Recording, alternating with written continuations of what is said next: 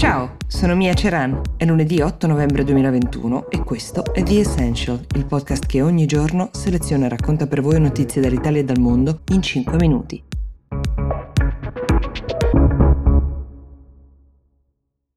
Partiamo oggi con una notizia di cronaca che ha lasciato gli Stati Uniti in uno stato di shock questo fine settimana. Venerdì sera si è aperto a Houston, in Texas, il festival mm, musicale Astro World. È stato fondato da Travis Scott, che è un rapper uh, molto famoso. C'erano circa 50.000 persone durante la sua performance, proprio la sua, e in circostanze ancora da chiarire ne sono morte 8 tutte di età compresa tra i 14 e i 27 anni. Ci deve essere stato un effetto panico scatenato da qualcosa che ha portato la massa di persone a schiacciarne delle altre. Qualcuno è riuscito a fuggire, qualcun altro invece è rimasto sopraffatto. Il racconto ricorda vagamente l'episodio che sicuramente ricorderete, è accaduto a Corinaldo nelle Marche nel 2018 ad un concerto di Sfera e basta. In quel caso qualcuno aveva spruzzato dello spray al peperoncino che aveva fatto partire il panico nella folla e che cercando una via d'uscita e trovando una delle uscite di emergenza del locale chiuse si è riversata su una porta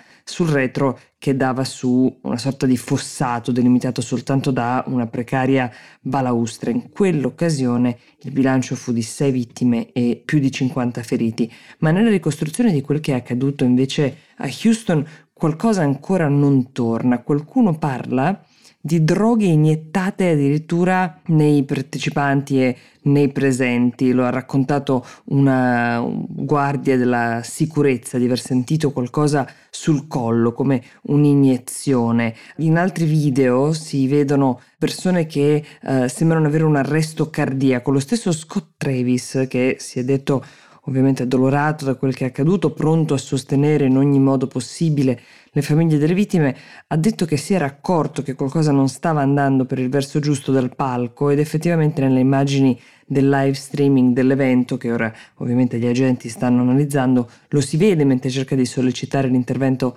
della sicurezza, però il concerto è andato avanti. Sono in corso due indagini ufficiali di cui una di natura criminale per cercare di capire che cosa è accaduto, così come saranno resi noti anche a breve i risultati delle autopsie sui corpi che ancora non sono stati restituiti alle famiglie. Pare, da una prima ricostruzione del Washington Post, che il concerto sia proseguito per un'ora dopo che la prima persona ha manifestato sintomi di malore. Molti dei presenti invece pare siano stati rianimati dai paramedici con un farmaco chiamato Narcon che si usa in casi di overdose, quindi c'è anche un tema di droga che dovrà essere affrontato. E l'indagine dovrà appurare anche questo, quanto appunto c'entri l'uso delle sostanze con quel che è accaduto in questa massa di persone, perché pare che quella location sia già stata teatro di situazioni borderline e che anche la mattina stessa del concerto, il venerdì, quando il festival aveva appena aperto, ci fosse caos,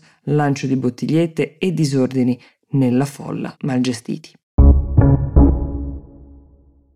Nelle stesse ore, dall'altra parte del mondo, in Sierra Leone, nella capitale Freetown, si consumava una tragedia di natura completamente diversa, dettata da un incidente a monte ma dalla povertà. Anche questa uh, ha una folla come protagonista e le vittime sono 98. Tutto ha origine dallo scontro tra un camion e un'autocisterna che trasportava carburante, che ha portato poi a un'esplosione che i testimoni oculari definiscono una palla di fuoco. La cosa più sconvolgente di questo racconto è che prima dell'esplosione, subito dopo l'incidente, intorno all'autocisterna si è creata una folla di persone che andavano e venivano nel tentativo di raccogliere quanto più carburante potevano mentre questo stava fuori uscendo e questo per darvi la misura della disperazione di queste persone che pur sapendo di correre un rischio enorme cercavano di raccimolare del carburante. Forse però non avevano intuito il fatto che stessero effettivamente rischiando la vita. Peraltro il traffico in quella zona eh, molto intenso, la presenza di tante moto, di persone che appunto facevano avanti e indietro, ci sono stati anche degli autobus che sono rimasti bloccati, ha fatto lievitare il numero delle vittime. L'esplosione in sé pare sia stata causata dall'azionamento di una valvola per mano di una di queste persone che stavano per l'appunto cercando di raccogliere il carburante. Le immagini che potete trovare in rete in queste ore sono agghiaccianti perché la maggior parte delle persone sono state arse vive sostanzialmente in queste ore i familiari sono chiamati al riconoscimento di corpi sfigurati. Moltissimi feriti sono in ospedale per le ustioni, come potete immaginare, ma ci sono ancora tante vittime potenzialmente non annoverate perché rimettere insieme i resti è molto difficile.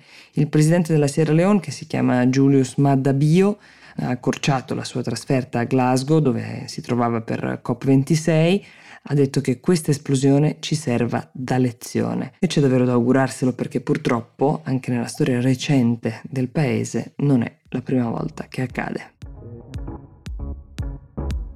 The Essential per oggi si ferma qui, io vi do appuntamento domani, spero con notizie più positive e vi auguro un buon inizio settimana.